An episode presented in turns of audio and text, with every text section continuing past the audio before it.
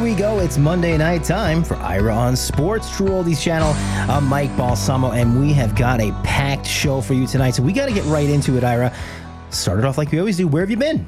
I was at the most amazing basketball game last week where Jimmy Butler scored 56 points, one of the highest scoring games in the history of the NBA. What a performance. And boy, the Heat, you talk about the Heat on a heater. The last three games have been tremendous. One of the biggest upsets of all time as, as an eight knocks off the one seed.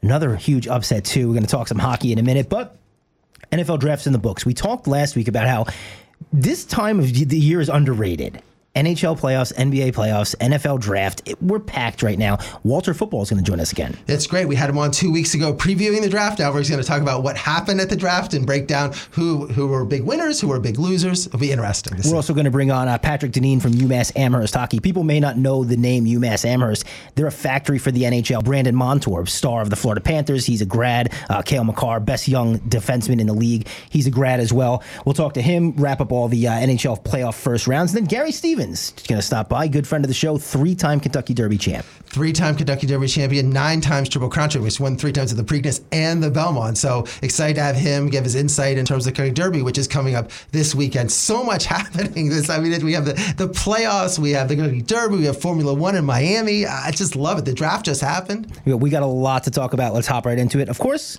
you can follow Ira anywhere on social media at Ira on Sports.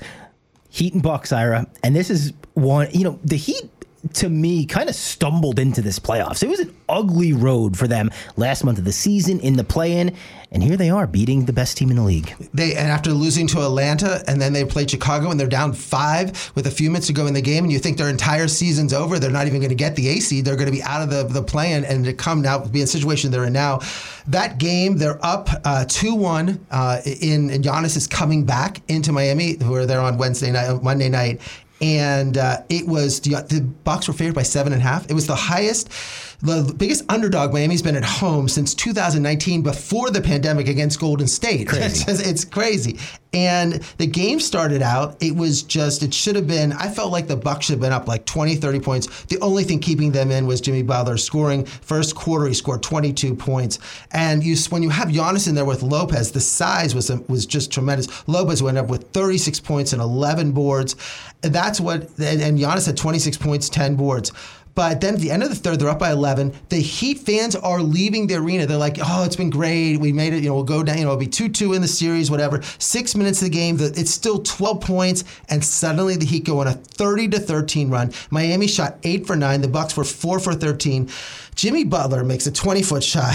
then he rebounded, make another shot. Then they scored another one to cut it to five. And then at that point, you think, oh, it's still, it's still, you know, five points. But then Caleb Martin hits a big free throw, a shot from the outside. And then Butler gets a dunk. And when he dunked and hung on the rim, now if that was in high school or college, they're going to call technicals left and right. And the fans are going nuts. The first time they scored 13 straight points before Mike Budenholzer called a timeout. How in Crazy. the world can you let that? You saw the energy. Like just call the timeout fast, stop the energy. The arena was just people were ready to leave. They're screaming. It's the loudest I think the arena's been all year. They're going nuts, and Budenholzer just lets this lead just evaporate. And the point is that Giannis comes across on the last time when Butler stole the ball. It looked like he was like dribbling past the midcourt line and almost like was like, should I call timeout? Should I then turn the ball over? And that was it. And then the Heat, even after that, have they finally called it called a timeout?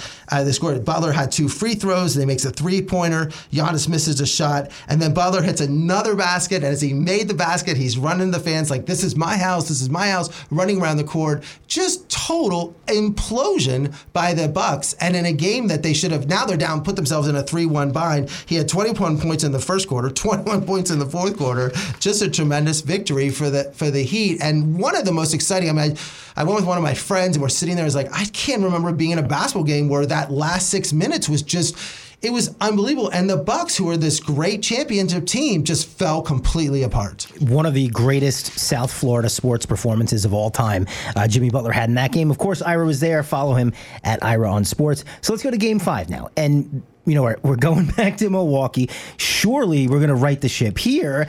Wasn't the case. And you talked about, you know, exciting last six minutes. We had a good finale to this one. Again, this I, I said I've never seen a team collapse more than the Bucks did in that game. I can't remember a team. I, I can see teams that don't have experience, whatever, but not an experienced team collapse like that. Then I saw two nights later watching television.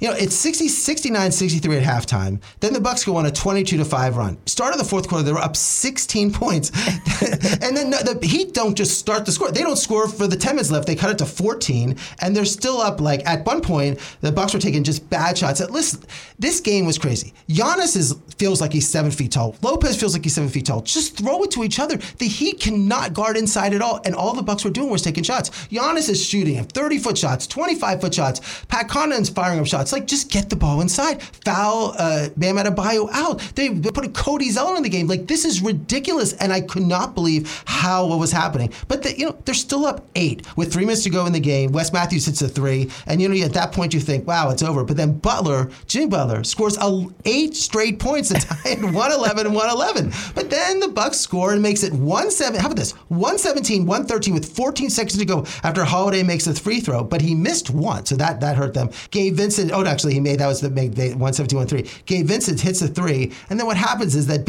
had a foul. They inbound the ball. They can't even inbound the ball right. Jump ball. They get it. Holiday makes one or two, so they're up two with two seconds, two and a half seconds to go, and then they don't put they don't put Lopez in the game as the best most contested shots in the league this year by a long margin. They don't put Lopez in the game. They don't have Giannis guarding Butler, who everyone knows the ball was going to go to Butler, and Giannis and Butler just pushes off Pat Connaughton underneath the basket so he could lay up. I remember against the Boston series when he had a last second shot to tie the game, he was coming from you know, shooting a three coming down the court, and he just ties it up and lays it up and scores.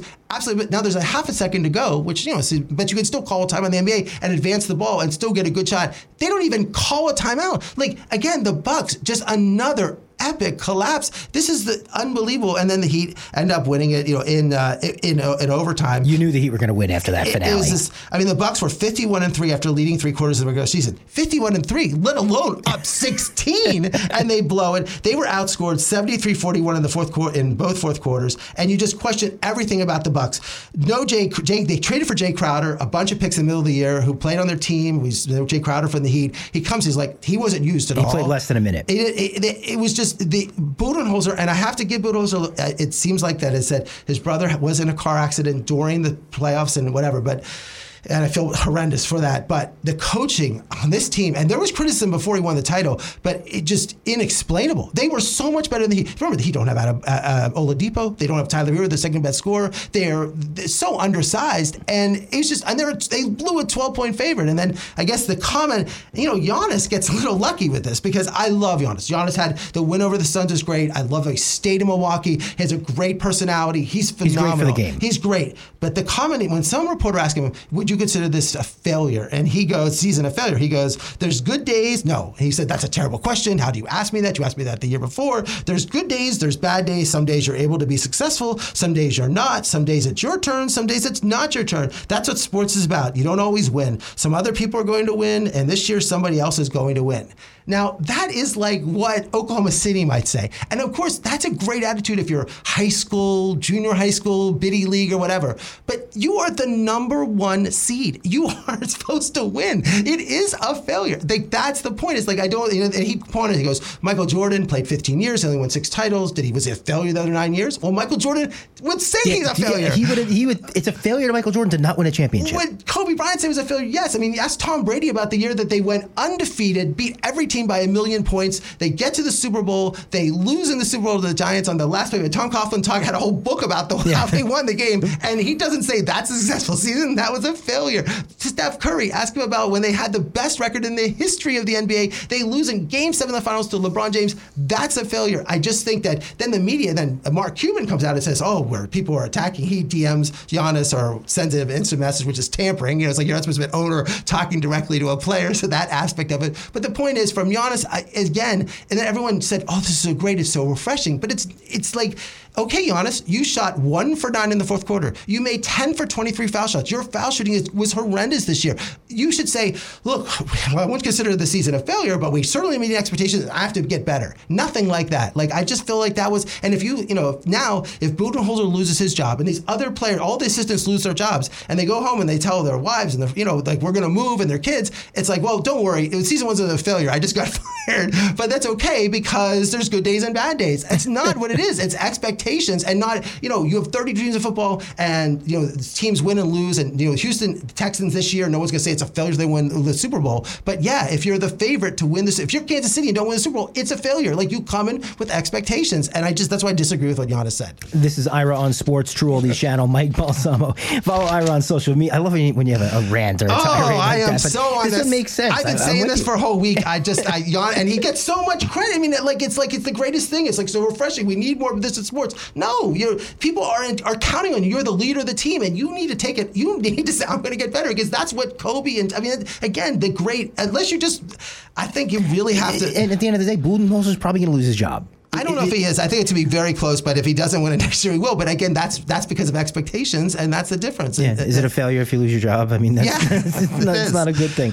At Ira on Sports, still to come, Walter Cherepinsky, WalterFootball.com, Patrick Deneen from U.S. Amherst Hockey, Gary Stevens, three-time Kentucky Derby champion on the way. And Ira, I don't know what it's going to take for my New York Knicks to get a little bit of credit from you it's not happening uh, after last night. We'll talk about that. But going back to Cleveland, you thought Cleveland was going to run the Knicks out of town, but man, that Knicks team showed up. Well, a couple really important things about the series: the fact that they go to Game Five in Cleveland. Everyone's thinking, well, okay, well they'll lose that though. They'll go Game Six. I mean, they walked into Cleveland, they won, they out rebounded Cleveland 48 to 30. Cleveland has this great front line of Mobley and Allen. I got to criticize JB Bickerstaff. This team was not prepared for this. I was shocked. I'm telling you, I, my, it was just unbelievable how well. Like, I don't think New York played that great. Cleveland just played awful. Donovan Mitchell did not show up, had one of the worst series you could imagine. He was 11 for 26 in this game, shooting terribly. And uh, it was a you know big win for the Knicks to come in there. And I'll tell you what, from the Cavaliers, they got rid of Kevin Love. And you see what Kevin Love, how well he plays for the Heat. You don't think that they could have used Kevin Love? Do you think they could have Just used a little Kevin, bit. just a little bit on that team? And they discarded him like nothing. They said, You've been here, you're part of a championship. We don't need you. We have this. Well, Cavaliers, I think you needed Kevin Love. 76ers and Nets, and this one, nobody anticipated this one being very close, but the 76ers did their job. They, they won the series 4 0. It was over. They've been resting a whole week, but we still hear that Embiid's still not Yeah. healthy for it. And that's why we're going to go to the next series and talk about that. Yeah, Boston and Atlanta, and this was one. Atlanta gave them a little bit of pushback. Everyone thought that Boston was just going to blow the doors off, but Trae Young and Atlanta proved that they're a pesky out in the playoffs. Well, I think Quin Snyder. I, I'm telling you, you talk about a team that I'm looking Fantastic big, next year. I, Quin Snyder, and everyone's saying Spoelstra's this great coach. Remember, Spo, Snyder outcoached Spoelstra. They won that first play-in game that he won. That's how good a coach uh, Quin Snyder is. He's tremendous. And they stole game five when Trae Young hits a 30 foot shot to win the game when they have Dejounte Murray was suspended for the game, which is amazing. They go back game six in Boston. So the draft is on. It's the only thing in town. No one's really watching this game. But it was back and forth. But Tatum scored 30, Brown scored 32, Smart 22, Brogdon 17. And I don't think people are watching Boston because I keep talking about like, oh, well, it'll be the Lakers or the Warriors or this. I'm like, if you just watch, first of all, Atlanta's a good team. Boston is healthy. Boston is healthy. They were the finals last year, and they have Brown, Tatum, and Brown, the two best players. So I, that's why I think that you know this next series. I'm going to say I'd be shocked if it's not a sweep. The 76ers look like Harden is old. I don't care. They could have a month off. He's not going to get any younger. Embiid is still hurt. He's not going to play. I really think Boston rolls the 76ers and advances to the Eastern Conference Finals. So let's go to the uh, game we got to see yesterday. Not many people would have thought that it was going to be Miami versus New York in the second round here. And this could be an example where maybe Spo did a better job than Tibbs yesterday.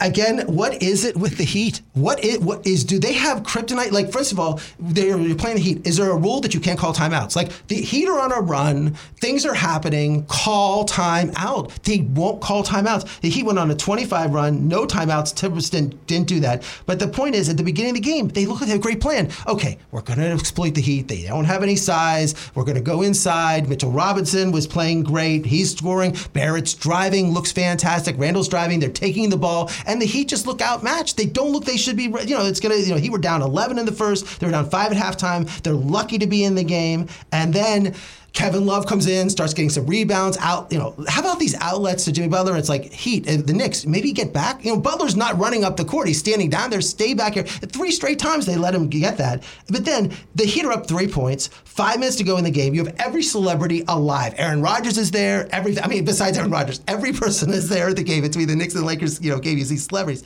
He gets hurt. So then he stays in the game. He can't move. He can't run. So it's only lead is three points. He's standing in the corner on offense.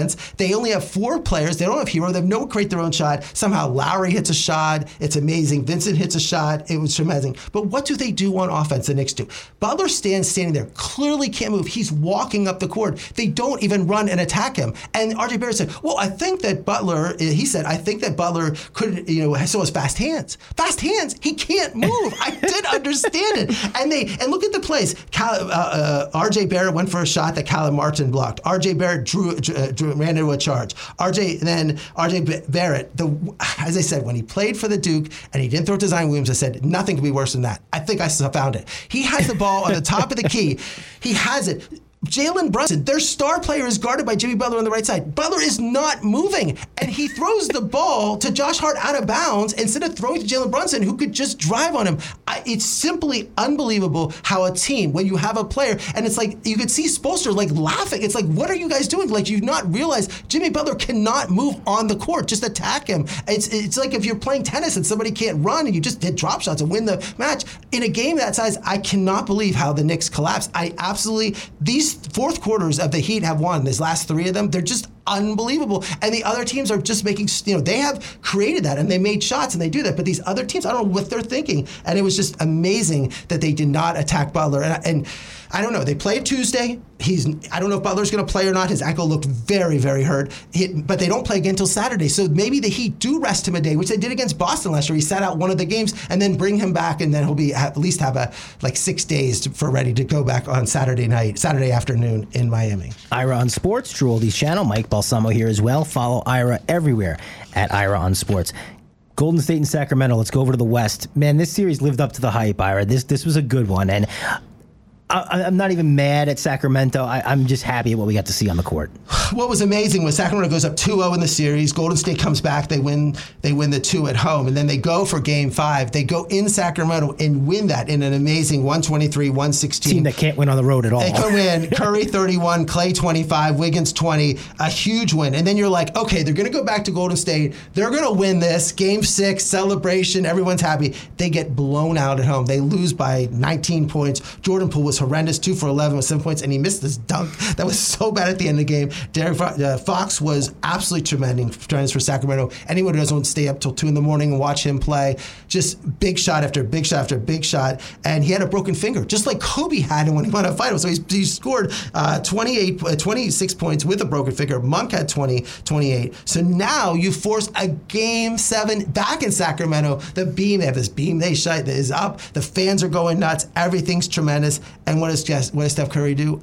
Just an iconic 50 point game. Uh, really, nobody else was doing anything. Klay Thompson was shooting poorly, except uh, Looney with 21 boards, but it was just one of those games where Steph Curry, if you wanted to watch play after play, there was a point one time when Wiggins had the ball and he was holding it, and Curry just went to him and stole the ball from his own teammate and just took this shot. Like every, it's like it's gonna go in. Like everything from three. Every time the Sacramento looked like they had a run, Curry would hit like a 30 foot shot and a 40 foot shot. Just played great. And this is, I'll tell you what, this is is Steph Curry, someone if Steph Curry had could play like this when they lost to Toronto, he would. That's why I was I was looking for this, where I think they could have won that title when Durant was hurt and Klay was hurt. If he would have won that title from Kawhi, that would have been a difference. Because right now he's playing himself into the top ten player in the history of the NBA, and it's just he's just getting better and better and better with age. And that performance on Game Seven was absolutely tremendous, and on the road against a great young Sacramento team. But I give Sacramento a lot of credit. Look, they went against Wiggins, came back, which no one thought they could do.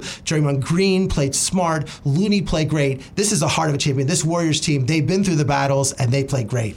Lakers and Grizzlies, and I'm not. Uh, the biggest LeBron fan in the world. I'm not a Laker fan, but I'm a fan of shutting up Dillon Brooks, and I, I think we got that in this series. It's not just Dillon Brooks; it's the entire team. It's John Morant. It's everything. I mean, that's what they come in. The Lakers take the game four lead, 117, 111 in overtime, and Morant was terrible, eight for 24. And LeBron, after he was told he was old, this, that, all the things, he scored 22 points, had 20 boards, and Anthony Davis was terrible. But the one thing that LeBron did in this game was he drew like I think three charges on John Morant. Like John Morant was flying through the air, and LeBron just drew those charges. Just smart basketball. Austin Reaves comes in with 23 points and makes these big shots. And then um, they were like down 102, 100. Reeves tied it up. And then with six minutes left, Desmond Bane hits a two. But then LeBron had this driving shot to force it to overtime, and they end up winning in overtime, going up 3 1. Then they go to game five, and clearly, after LeBron played so hard, I think people were expecting them to lose game five in Memphis. They're up 3 2. But this was, of course, a must win game in the Lakers because they don't want to go quick turnaround, go back to Memphis. They go back to LA uh, Jack Nicholson was there. You know, like Jack Nicholson was there. Every celebrity, Larry David, Dr. Dre, Adele, Kyrie Irving, and in front of everyone, you know, Dillon Brooks goes, I don't respect someone unless they put 40 against me. Well, how about if you lose by 40? they lost by 40 in a must-win game. Ja Morant, 3 for 16, 10 points. Brooks had 10 points. LeBron was, of course, tremendous, 22. And uh, this is just, I mean, Memphis. I mean, Sacramento, you look at a team like Sacramento, you're like, you know, you're improving, you're this. If with Memphis, this was a disaster. They talked the trash, and then they didn't get interviewed. Like they wouldn't even be interviewed after the game. They all those things, and they, they people make fun of LeBron for LeBron doesn't need to shake everyone anyone's hand. They can what the comments they were saying they were disrespectful. It was ridiculous, and they deserved to lose by 40. It was absolutely pathetic. And this Memphis team, I think no, I mean they just they get in battles with all these other teams in the league. This is Oklahoma City. They get they get battles with everybody, and I think people are tired of them talking when they can't back it up. Ira on Sports, True Oldies channel. Follow Ira at Ira on Sports. Phoenix and the LA Clippers, and this is one where without Kawhi Leonard, you knew this was going to be a quick series. I didn't know it was going to. Well, I think when I didn't Kawhi- have hope for him. Okay, I when the series started, I thought the Clippers were going to win the Me series too. because I thought George was probably going to come back by the back end of the series. Kawhi looked like he was playing well. They have, to me, the Clippers with with Westbrook starting to play well. The best they have like the best like nine players, and I felt like that was going to work. But when when Kawhi went out, I give them I give the Clippers credit for staying close. I mean, there wasn't wasn't a one of the games wasn't a blowout, and then they end up losing 136-130 in Game Five. Booker had 47 points, Durant had 31, and then Lawrence Frank, the president, said maybe we should relook this load management. It's not working. I mean, they really. I mean, Leonard has played. They have played together 43% of all the games in the four years. I mean, four years ago, you thought, wow, they are going to just do a mass. You know, the two best players, and 20 in the bubble, they lost the second round. Then they, and then in 2021, they made it to the finals. But now 2022, they didn't make the playoffs. 2023, they don't make the. They make the playoffs and lose in the first round. No Kawhi, no George. It's just a mess with them. And then they still have them signed for another two years. So that's the issue about what they're going to do. I just think the Clippers. You know, Ty Lue's a great coach. And it's just so disappointing. I mean, I know there's not that many Clipper fans, but you thought this team had a lot, all this talent on there, and they just couldn't could work it. But I hope I like what Lauren said. Frank said he goes, "We purposely do load management, and I'm we're the kings of load management. Maybe we shouldn't load management because it's not working." Denver and Minnesota, no one gave Minnesota a shot in this series, and they were right. Well, I'm going to say this about Denver, Minnesota. Denver, Minnesota, what this led to was that Jamal Murray, uh, you saw he's now healthy. And Jamal Murray had 35 points in that game five, and that was tremendous. And that led that leads into to the game we're going to talk about just now is that that you, we know about Jokic. We know about Aaron Gordon and Michael Porter, Caldwell-Pope, but can Jamal Murray be that top two guard and I, he is.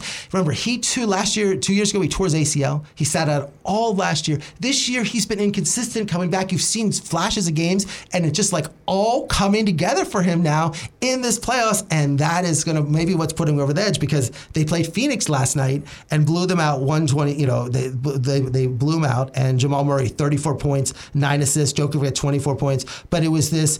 Booker and Durant cannot do it alone. There's no other, but they have no one else. Paul Ayton a little bit, but it's like Denver has so many players, and Jamal Murray just scoring and controlling it with Jokic. They look when they play like this unbeatable. And so in this series, look, I think Denver is going to beat Phoenix, even though I think it's going to still be a very good series. So I think you got Booker and Durant, and then the West you have, uh, and then the other series is going to be the Lakers Warriors, which you cannot. I mean, that's exactly what the league wanted Yes. to have Steph and LeBron and everything so great about that. I think the Warriors do win the series because I think I think it's just they're going to run them out of the building. They're just going to run, run, run. They're, they have the younger players that will come on. I think it's going to be great. To see Steph and LeBron go at it, but I do think it, it's going to be. But I do think the Warriors will win that. Time to bring in Walter Cherepinsky. He's the man behind WalterFootball.com, the most accurate draft source you're going to find anywhere on the internet.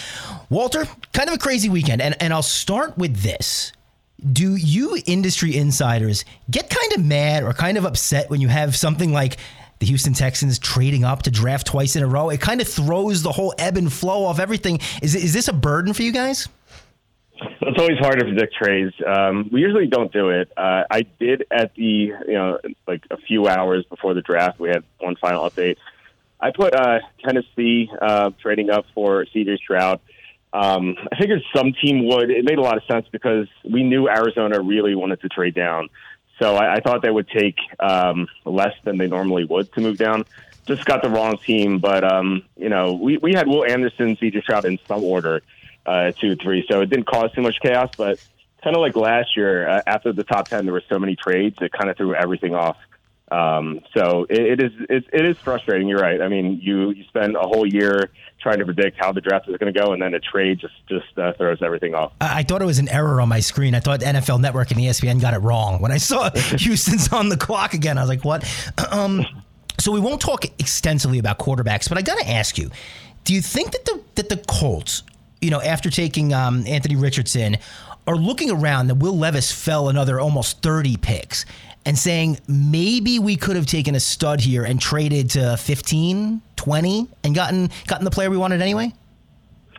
I think uh, teams had uh, Richardson rated above Levis from from what we've heard. So I, I don't know if they could have gotten Richardson later. Uh, he, he's just um, his floor is a lot higher because he runs at four four like Justin Fields does. So even if he doesn't improve as a passer that much, they can still uh, make an offense like Justin Fields runs in Chicago and and be successful that way. Whereas Will Levis had a lot of holes in his game. Like he has the inaccuracy of Anthony Richardson without all the upside. Uh, he has, he upside as a passer, but not not as a rusher like that. Um, and so, like, I mean, Levis is someone who couldn't beat out uh, Sean Clifford at Penn State, so I, am not surprised. at no, I criticize James Franklin for that decision, but go ahead. yeah, yeah, well, it's true, but um, still, it, that is the thing that that was brought up. But uh, so it wasn't a surprise that he fell to the second round. I actually I had him falling to the second round. I had him going to Tampa for a while. In my final mock, I had him going, um, I think, 35 uh, to Houston in the second round. So. Uh, we we were asking around for teams uh, that like Will Levis, and we couldn't find anyone. Um, it, it, was it, it, really reminded me of uh, Malik Willis last year, where you know you're trying to find teams that like Willis, and everyone had Willis the first round pick, and we just we just couldn't find anyone. We're like, okay, maybe we put him here, and then we're told no. When we put him here, we told no. So um, it was kind of the same thing with uh, with Will Levis. So uh, you know, Tennessee got a good value, but I, am kind of skeptical if he's going to work out. I just want to jump in here, Mike. Just a quick question about Levis is um, the one thing is he goes to Tennessee, and if there's one town in besides, I guess probably the ones you know the pro football team that's in college football country, it's that school. And it's not like he went to Chicago where they you know really don't know who Will Levis is. You can sell it. It's like they don't like him. it's like he's already getting bad press and in there, and he's been drafted. So it's just it's I think a little added pressure. You saw him sitting in the draft room, and then he gets picked to a team, and they're saying, "Wait, we saw him play. You didn't pick Hendon Hooker. If you waited this long, why didn't you, you know, why did you pick Levis? So I think he's gonna, he's, you know, he's already, you know, marching uphill already. Yeah, I mean, he's yeah, he's going to have a short lease. Tennessee's not going to have a good roster, and there are going to be two uh, blue chip quarterbacks available uh, in next year's draft. I actually uh, just updated my 2024 NFL mock draft, and I have Tennessee taking Drake Maye. So he's he's only going to have one year. It, like if he plays well, obviously they're not going to have a top two pick because uh, they're going to win games. But I, I'm, I'm, like I said, I'm pretty skeptical if he's going to work out. Um, and I, I think the Titans might just go with another quarterback, kind of like the, the Cardinals did when they dra- drafted Josh Rosen and then they drafted Kyler Murray the next year. So speaking about you know teams having a lot of holes, uh, maybe this is selfish of me, Walter, but I, my, my fantasy keeper league, I've got Tyler Allgeier and um, Kenneth Walker. And then I see, you know, Bijan Robinson goes to the Falcons early. And then, you know, in the second round, Seattle takes Charbonnet. And I'm looking at this. If you're the Falcons, you have holes everywhere on this roster.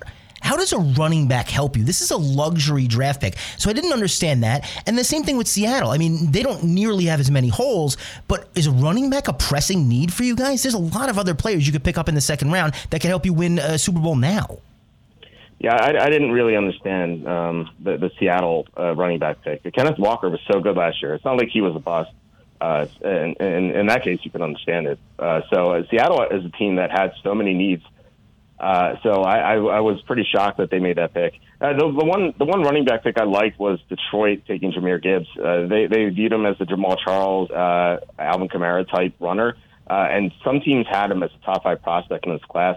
The Jets were going to take him at number 15 if if he got there. So it, it wasn't re- as much of a reach as people think. And I, I view the Lions, they call me crazy, but I, I view the Lions as Super Bowl contender um, next year. So I, I think that a, a team that has Super Bowl aspirations can draft a running back in the first round, and Gibbs is going to be an explosive player for them. Ira, what do you have for uh, Walt? Everybody's giving the Eagles a lot of kudos. They're calling them the Philadelphia Bulldogs because they, their entire defense is now going to be, what seems like, uh, Georgia Bulldogs. What do you think about their draft in terms of how Carter and Smith fell to them uh, in the first round? I, I, I was shocked that, uh, like everyone else, that Nolan Smith fell to them at 30. If, if they drafted Nolan Smith at 10, I don't think anyone would have batted an eye. That's actually what we had in our mock draft was Nolan Smith. Um, Charlie Campbell reported that they were planning on um, trading up for Jalen Carter if he got past Seattle at number five, which which happened, and they got they got arguably the best defensive player in the draft, maybe Will Anderson, but um, a top two defensive player at number nine. So they they just they just obtained two studs in the first round uh, to add to their defensive line, which had the most sacks uh, in the NFL last year. So they're going to be even better rushing the quarterback. And then they got Tyler Steen uh, on the second day. He's going to be a rock solid guard for them, a replacement for Isaac Seumalo, who went to, to the Steelers. Uh, and uh, Sydney Brown's a solid safety. And then in the fourth round, they got Kelee Ringo, who I, I thought was a steal. I thought he would go in the second round. So I, I graded the Eagles as an A plus. That was the only A plus I gave out. And I'm I was ecstatic with the Steeler draft. I love Broderick Jones, their left tackle. I think they desperately needed that for protection for Kenny Pickett. And then when Joey Porter fell into the second round, be able to pick him up. Uh, then even Benton, the, the defensive tackle from Wisconsin, and then to get Darnell Washington. I've seen six Georgia games this year in person. He is like it's like if LeBron James decided to put a uniform on and go on the field. That's what he looks like. He's he's amazing for at tight end. So I was ecstatic with the Steelers draft. Yeah, they, they did extremely well. I, I gave them an A. Uh, Broderick Jones has he has uh, a lower floor than some of the other tackles in the first round, but he has high upside too. And I think having him on the team is going to be instrumental to Kenny Pickett's development. Just having uh, protection on the blind side like that um, if he if he develops like the Steelers thinks he will, like Kenny Pickett's going to have a great chance to succeed. Uh, Joey Porter Jr. I, I thought the Steelers were going to take him at number 17, so getting him at 32 was an absolute steal. And Darnell Washington is someone who fell because uh, team some teams flunked him medically. So uh, that that that fall wasn't as much of a surprise. But if you're talking late third round for that sort of talent, uh, I don't think you can go wrong. Really, I mean, there's not much of a risk at that point, and you know, if if he lives up to his potential and stays healthy, uh, he's going to be a great weapon to hit. So getting onto the quarterbacks, we talked about Will Levis in Tennessee, but I mean, there's just like one quarterback, Stetson Bennett, falling again to the Rams, not falling, but being uh, chosen by the Rams in the fourth round. He has a nine and one record against the first round quarterbacks, including Levis. Uh, of course, everyone's seen Bennett play. But it seems like with Matthew Stafford's injury history, that Stetson Bennett might be the quarterback for the Rams next year. What others? I mean, we have Haener from Fresno State went to the Saints, Aidan O'Connell to the Raiders, Clayton Tune, even at Arizona, like maybe have a chance because Kyler Murray won't be healthy to start the season. Which of these quarterbacks that you saw get drafted might you might see in the first couple of weeks of the season? Well, uh, I, I, the the first name you brought up, um, Stetson Bennett. I was um, a pretty big fan of his. Uh, obviously, I mean everyone was on the collegiate level, but there was concern about his height, and I, I think that's the only issue.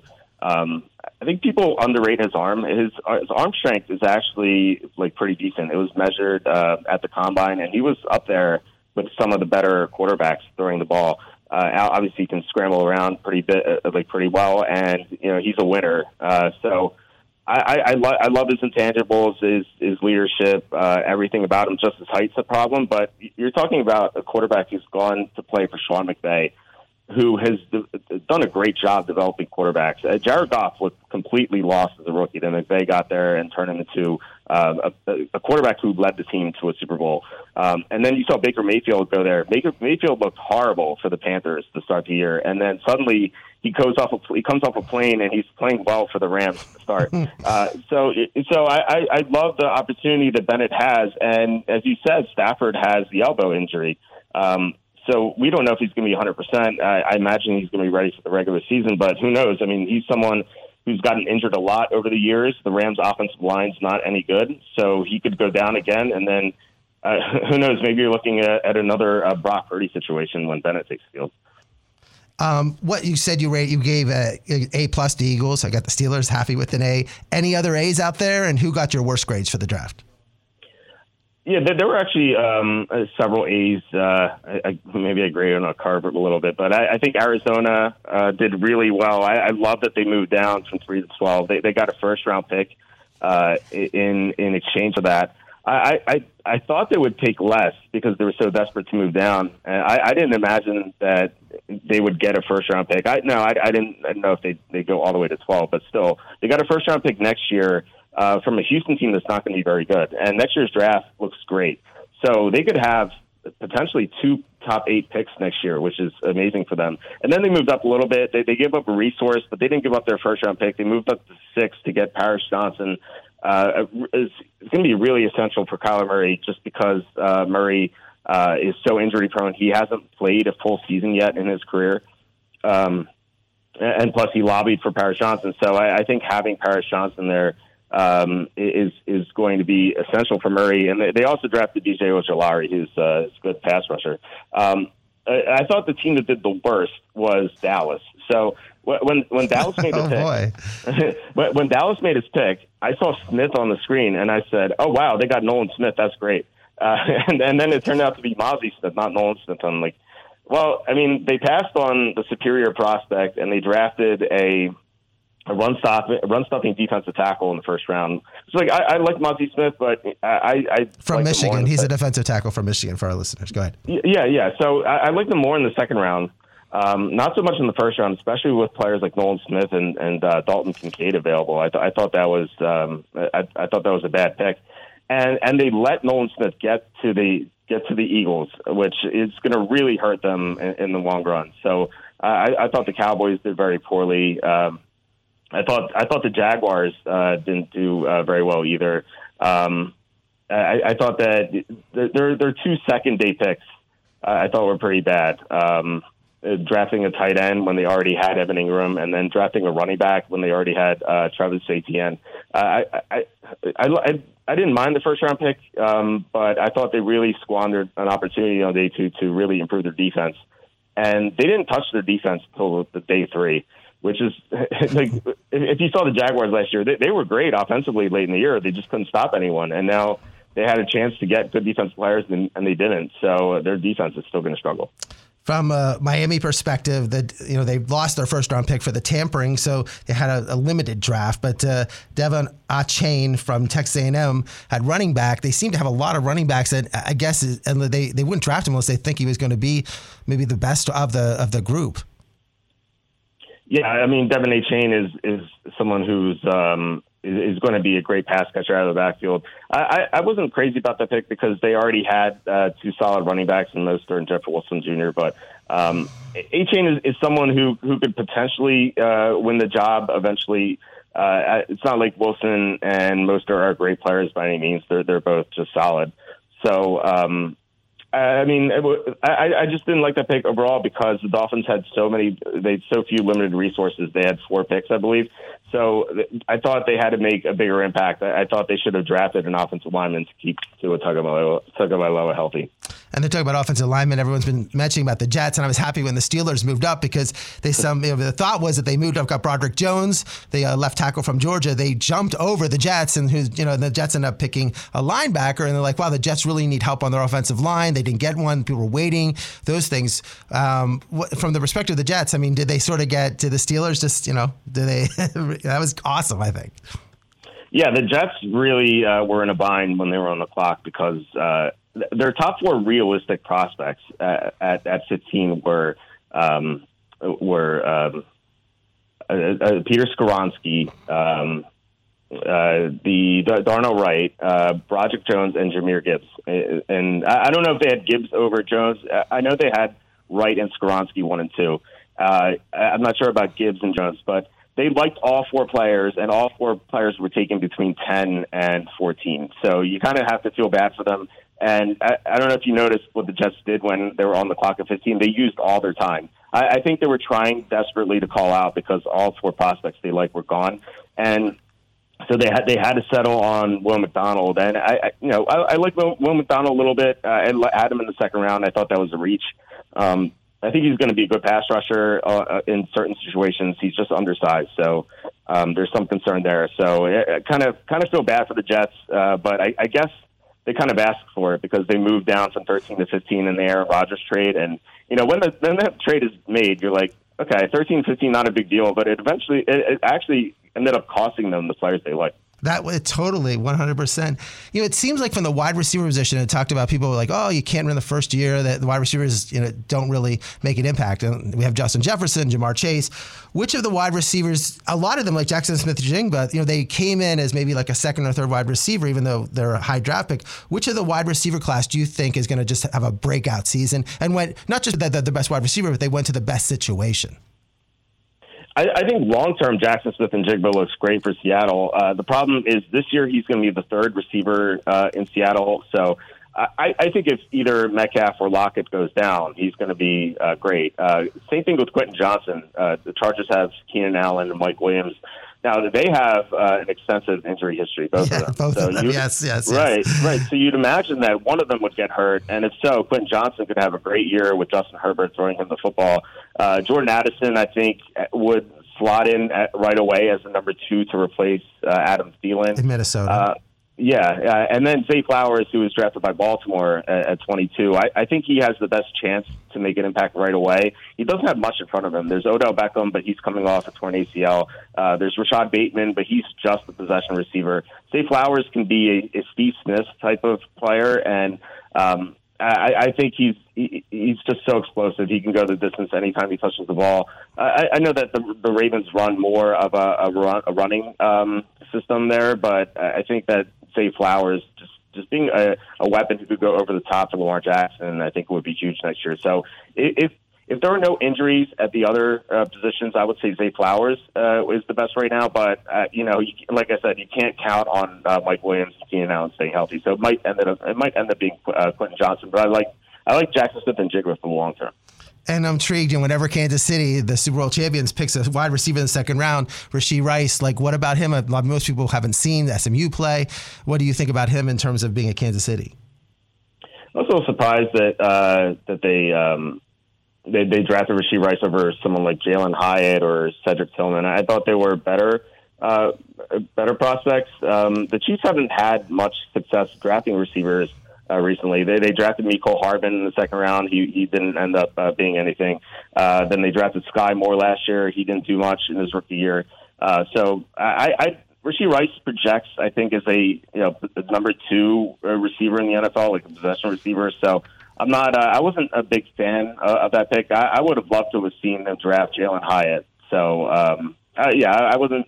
I wasn't a big fan, but you can't ignore any receiver playing with basketball. mm-hmm. we're talking to Walter Cherepinsky of the Walter Draft Report. Definitely get on it. And as he said, he has an update for next year and Cal Williams. And you just made a great point about Arizona putting them themselves in position with Houston's draft pick to perhaps get, you know, they might you know, not, you know, get rid of Kyler Murray and bring Kyle Williams in or Drake, you know, next year if they have the, the first pick in the draft. So definitely get on Walter.com and Walter Draft Report and get that. Oh, and uh, just give me another uh, another selection, a couple other selections that you felt like, wow, this team in later rounds did a, it, it was, I can't believe it fell and it's, they're going to be a great player for them next year. Uh, so I actually talked about this guy uh, the last time I was on the show, uh, Ji'Ayir Brown, the safety from Penn State.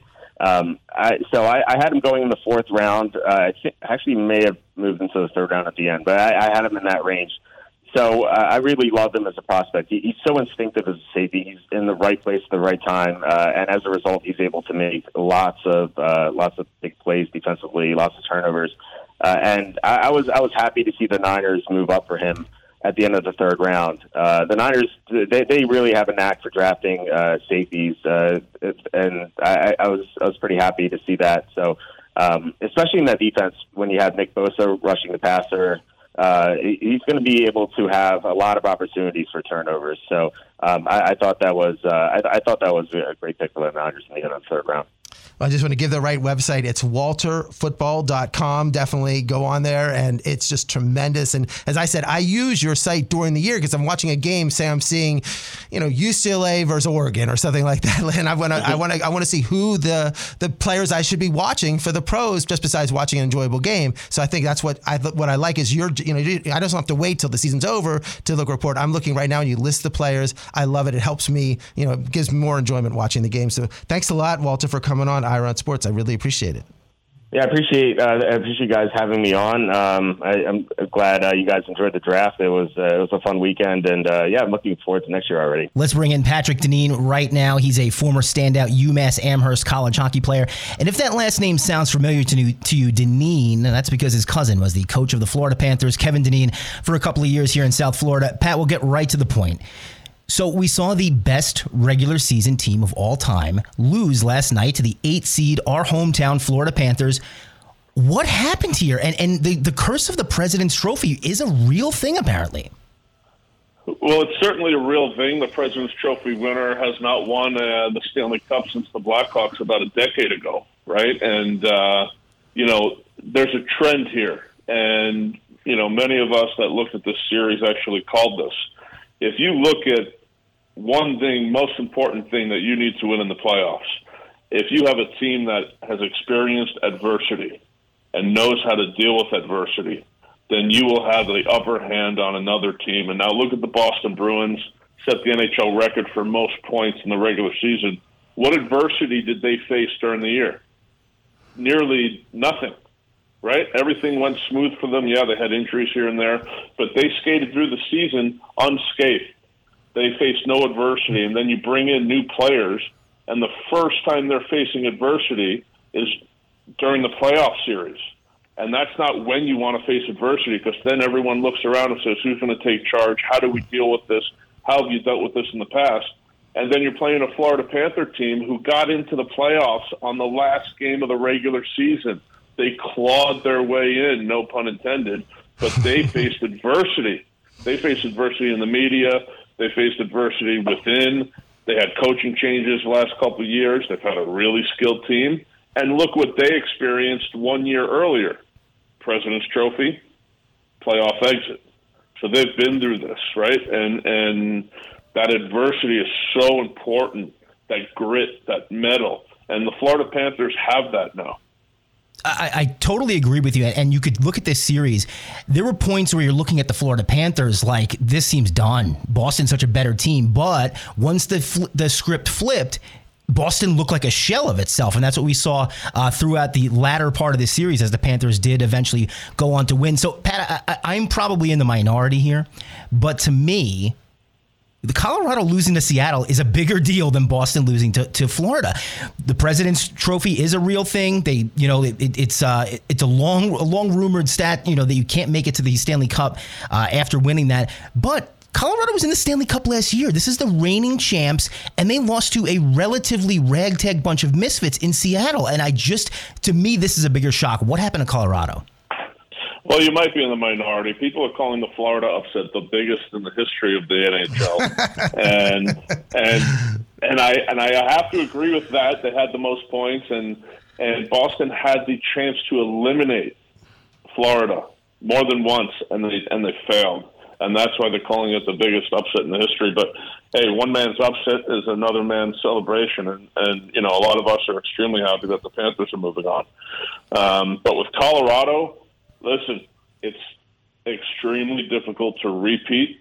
You have a team that went deep into the playoffs, won it all last year, and that takes a toll on you. It takes a toll on the team. It takes a toll on you physically, mentally.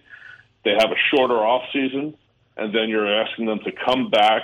They were not in the playoff picture, if you recall, during the regular season, and then at the end they turned it on and wound up battling for first place in their division. So it took a while to get out of that slump a little bit.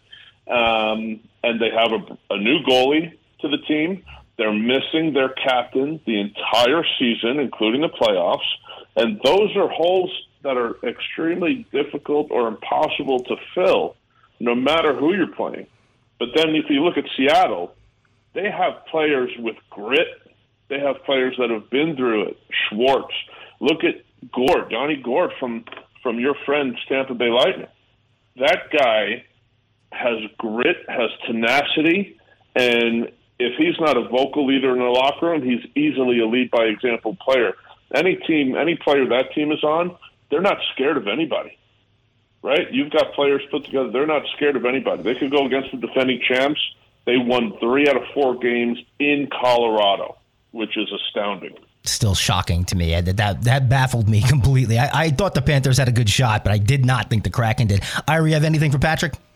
Um, no, just generally in terms of what do you think is the difference in terms of this playoff hockey versus the regular season? And what, again, it's just like, is it, it, it we see in the NBA too. Now it's filtered in the fact that these uh, the, Heat and the Lakers won with, uh, with the lower seeds.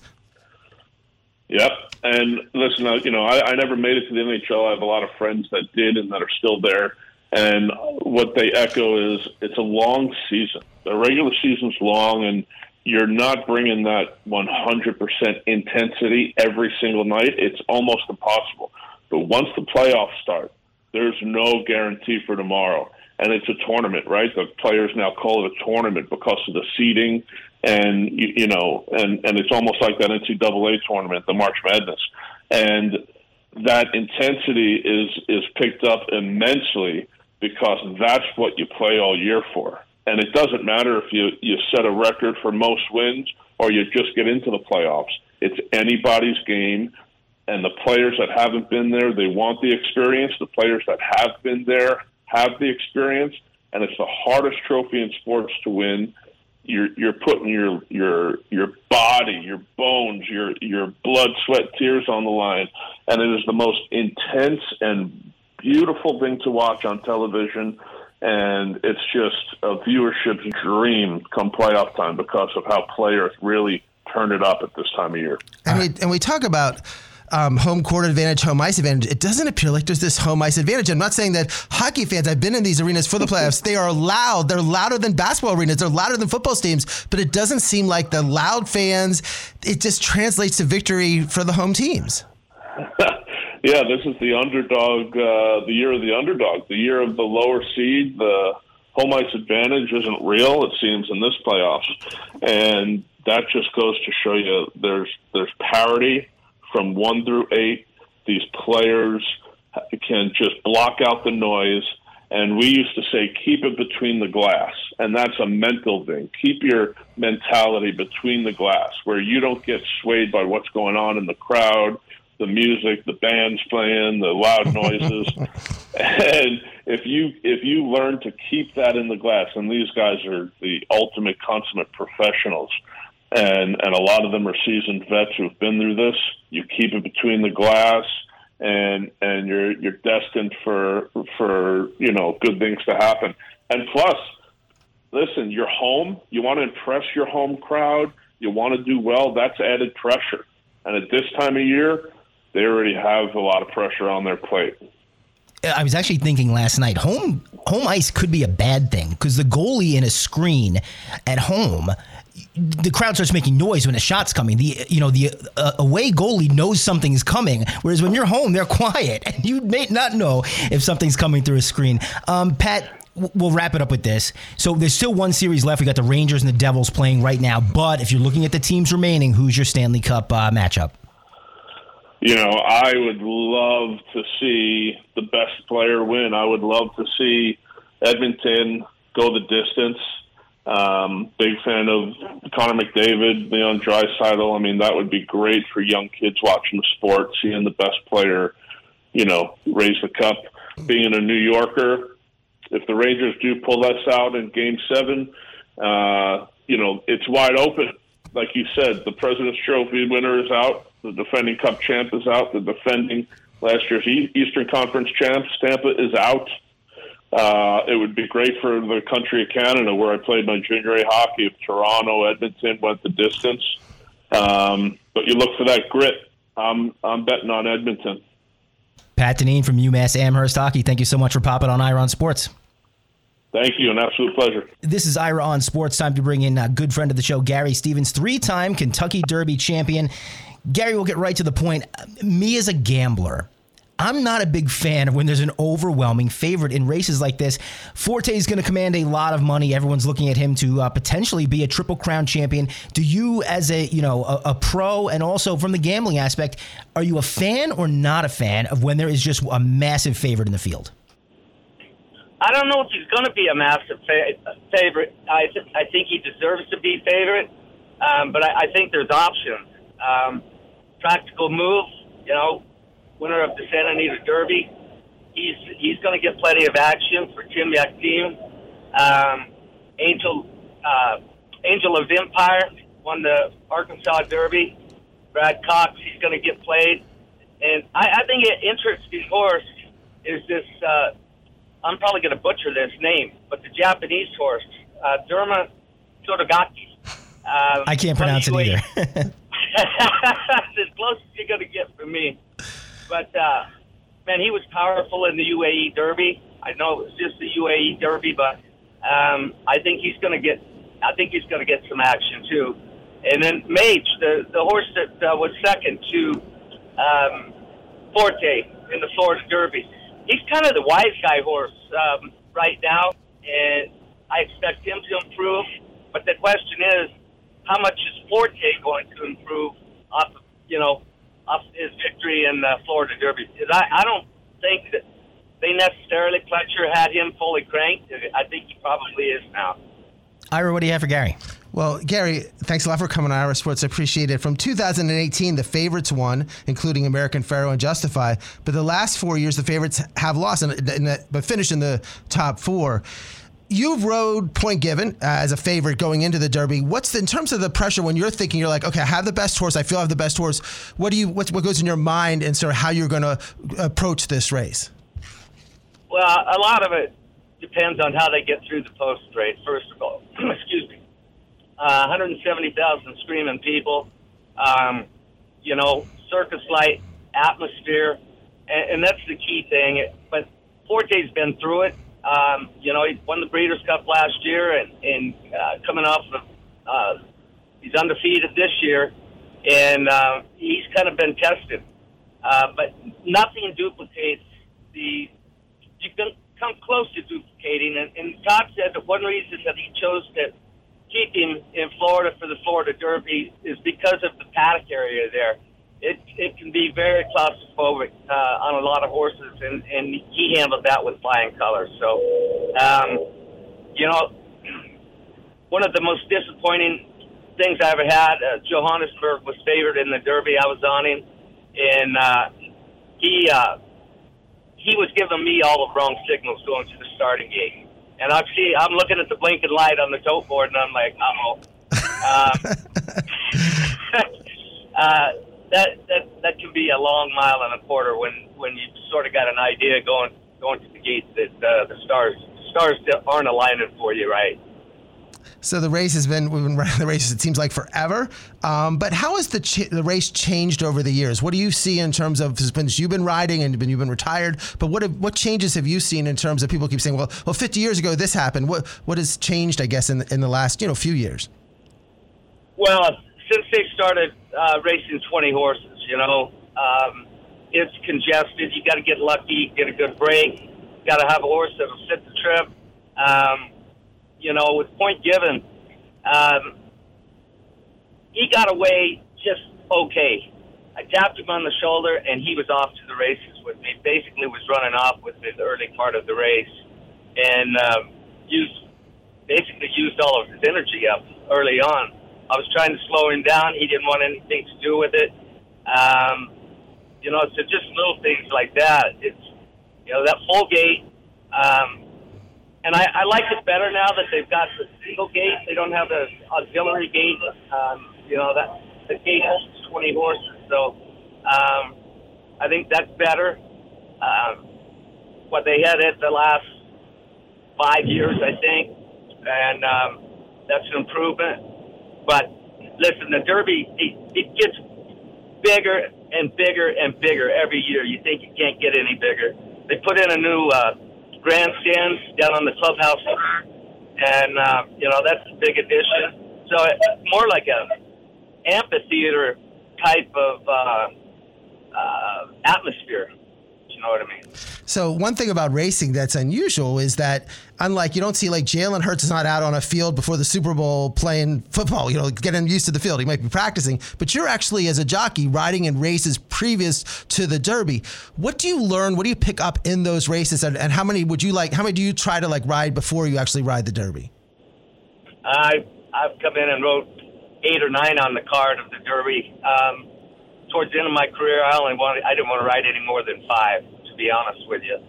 Um, it doesn't hurt to go out there, and, and, and I was, you know, a lot more energetic when I was younger, and I wanted I wanted to ride as many as I could, and um, you know, it's a you get in there early in the morning, and uh, it's it's kind of hectic. Um, just sign people sending in posters, uh, stacks and stacks of posters all day long, um, and it. Uh, I won't say it gets old, but when it starts to be focus time, um, it, it gets really quiet in there.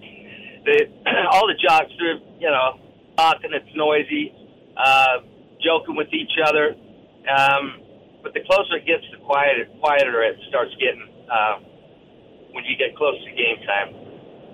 And how much extra work do you put in in terms of, like you're riding? You said sometimes eight or nine races. Um, you do this. think how many races you ride, but for this Derby race, the pre-preparation, the thinking about it. How much extra time do you put in talking to the trainers and the owners to get ready for the race? Look, I, I mean, I think all of all of that's probably been handled already. It's going to be small talk out in the paddock for most of these riders. Uh, sometimes you get some last minute uh, suggestions or whatever, but you know, you know who your competition is. Uh, you know what the running styles are. Uh, basically, every horse in the race, and you've got an idea where you're going to be early on, um, according to what your horse's running style is. But and again, the Derby's the Derby. Uh, going that, that first time around, uh, coming through the stretch, everybody jockeying for position. Going into the first turn, you want to save ground you don't want to get hung wide. Um, but with 20 horses, not everybody's going to get to safe ground. And can you tell, like you just mentioned, you said that about the Johannesburg, you can sort of tell if your horse is ready for the race. And can you also tell if some of your competitors look at the other horses and say, wow, they don't look like they're ready for this race? Yeah, I mean, you'll see horses that are getting upset, excuse me, um, start sweating and, and uh, washing out. And you can tell you can see the ones that are are you know not reacting in, in a good way. But at the end of the day, you're worried about your own horse and your own trip. And what do you do as a jockey in terms of you talked about the crowd, the hundreds of thousands of fans that are there? That's the largest crowd in in all of, of racing by far. What do you do to calm your horse down? Make sure your horse does not you know affected by these gigantic crowds because sometimes they you mentioned Forte Rush you know has run in big crowds, but some of these other horses have not been in front of those huge crowds. Uh, like the three derbies I won, uh, winning colors, Thunder Gulch and Silver Charm. They they warmed up like superstars, man. I, I mean, I, I I felt so confident in all three of them uh, that day, and even Point Given. You know, he got a little bit hot with me, but that was him. Um, you know, and things didn't turn out for him that day. Period. But um, I think especially um, Thunder Gulch in '95 when when we were walking into the gate, it was like he swelled up three sizes um, and just gave me that feeling. Uh, I didn't have to give him the feeling; he was already there. So. Well, without getting the post position set, is there who are you thinking about? What are you thinking about for this race in terms of which horse do you? Again, you're saying it without the post positions and those things. Who was your? Who is your? I would say favorite, but someone who you really think has a good chance to win this. Well, I, I think that uh, um, on the horse I just said it. The horse of uh, Tim Yakteen's that won the uh, Santa Anita Derby. Practical move. Um, practical move. I love his running style. Um, he doesn't need the lead. Um, I guess the biggest thing for him is this. Well, it's all. None of these horses have seen 20 or 19 other competitors um, running against him, but uh, most of these Derby preps have been pretty full fields. Um, and then Forte, you know, he just keeps winning. He's a winner, and he comes, you know, he comes from off the pace, but he comes with that big run every time, and he can afford to give up some ground. Horse like him, you know, just keep him out of trouble. Would be my, you know, keep him out of trouble the best that you can, and hope hope for the best trip you can get. And one last question. We're talking to Gary Stevens, Hall of Fame jockey, winner of nine Triple Crown races. One of our callers, after last time we had it, we had you on the show, said they wanted to ask you about Keeneland. They love the Keeneland track, and I know you've had you did Seabiscuit, you were filming scenes there, you've raced there a million times. What makes Keeneland so popular? I know this is we're not at Churchill Downs, but it's very close. What makes Keeneland this uh, great horse, great race? And I guess their crowds are amazing. Recently, they said that they, you know, that's been selling out constantly. Yeah. Um, I think that the big thing is with with all the purse money that they're giving away now in, in the state of Kentucky and everything, just, uh, prize money just keeps growing and growing. But uh, Keeneland's a, a small boutique uh, boutique meeting, both the the one in the spring and, and in the fall as well, and um, the crowds are, are just phenomenal. I mean, sold out pretty much every day. Uh, just great atmosphere. It's a beautiful racetrack with all the rolling fields around and all the farms, um, breeding farms and, and everything. It's just, um, you know, it's like the racehorse capital of the world. well, Gary, I know you're driving from Arkansas to Kentucky. Thanks so much for taking the time off, time out to come on Ira on Sports. I appreciate it. All right, guys. Good luck to you. Hope you better winner. Thank you. Thank you. Ira on Sports, True Oldies channel. I'm Mike Balsamo. You can follow Ira, of course, at Ira on Sports. Ira, what's going on in Formula One? Well, we're so excited because we got Formula One in Miami. I'm going to be there on Friday and on Sunday. Saturday, I'll be at the Heat game. They just raced. It's amazing. They were in Azerbaijan and raced there. and if you if you're going to no no betting on this because it, clearly the Red Bull was going to win because Sergio Perez and Max Verstappen, the two Red Bull drivers, they there's been four races. Each one has won two of the races. They're dominating. They're so far ahead of the rest of the field. And in this race, Sergio Perez won. And uh, really because they just pitted. There was an accident. Verstappen pitted because when he pitted, the, was a way that Perez was able to pass him. But we're going to see if there's any some friction because Verstappen is like the two-time defending champion. But Perez is like, I think I can win this year, so I'm not. I'm going to try to win. So that'll be exciting for that. But Ferrari uh, with Leclerc and Sainz is the other top team, and then Aston Martin with Alonso and Stroll, and then Hamilton and Russell with Mercedes. So you really have the Red Bull team is one at one tier, and the Ferrari, Aston Martin, and Mercedes are the other tier. But I'm pumped to have it in Miami. I had a great time last year. Can't wait to have it again. Uh, let's wrap it up with Tony Finau, very likable, getting a big win. Jon Rahm has officially passed uh, Scotty Scheffler for the most uh, lucrative PGA Tour season ever. But maybe the story is, you know, alumni of this show, Talor Gooch winning two back-to-back LIV events. Yeah, Talor Gooch was great. He beat Sergio Garcia in a playoff and Brooks Koepka, and you know that was so. It, again, it was they played in Singapore with LIV, and they got good crowds there too. So they've now had the at Adelaide, which is in Australia, and now at Singapore. LIV is going to come back to the United States soon, but they've they've sort of on a, a momentum in terms of having on these foreign uh, events. And Jon Rahm is just right now the number one player in the world. Even when he finishes second, I mean, he's like this is now at a Tiger level. Where in the ten tournaments this year, he said had four first, one second, and one third. So even when he loses, it's like there's still 120 some uh, 30 players in the field, and he's still second. So it's, it's just amazing, and he's won. You know, he's won the Genesis, won the Masters. Uh, it's just uh, what a, what a year for him so far, and, and you you got to think, wow, how many more? You know you don't want to say Grand Slam, but if there's a, you know, he is he is playing at Tiger level right now, Jon Rahm is. So we'll see what happens. But uh, but also with the LIV with Talor Gooch and, and hopefully again we get the, the LIV. It's fun with these majors because you get them the golfers they come back together, they play against each other. So I love the fact that we got three more majors. It makes great for the spectators. I'll, yes. I'll put it like that. Ira, we got to wrap it up. You had a busy week though. Oh, huge! Uh, uh, Knick game tomorrow, the Knick Heat again on Saturday, Formula One Friday and Sunday. So very busy. We are out of time. Thanks so much to our guest. He's Ira and Let's talk next Monday night. Ira on Sports.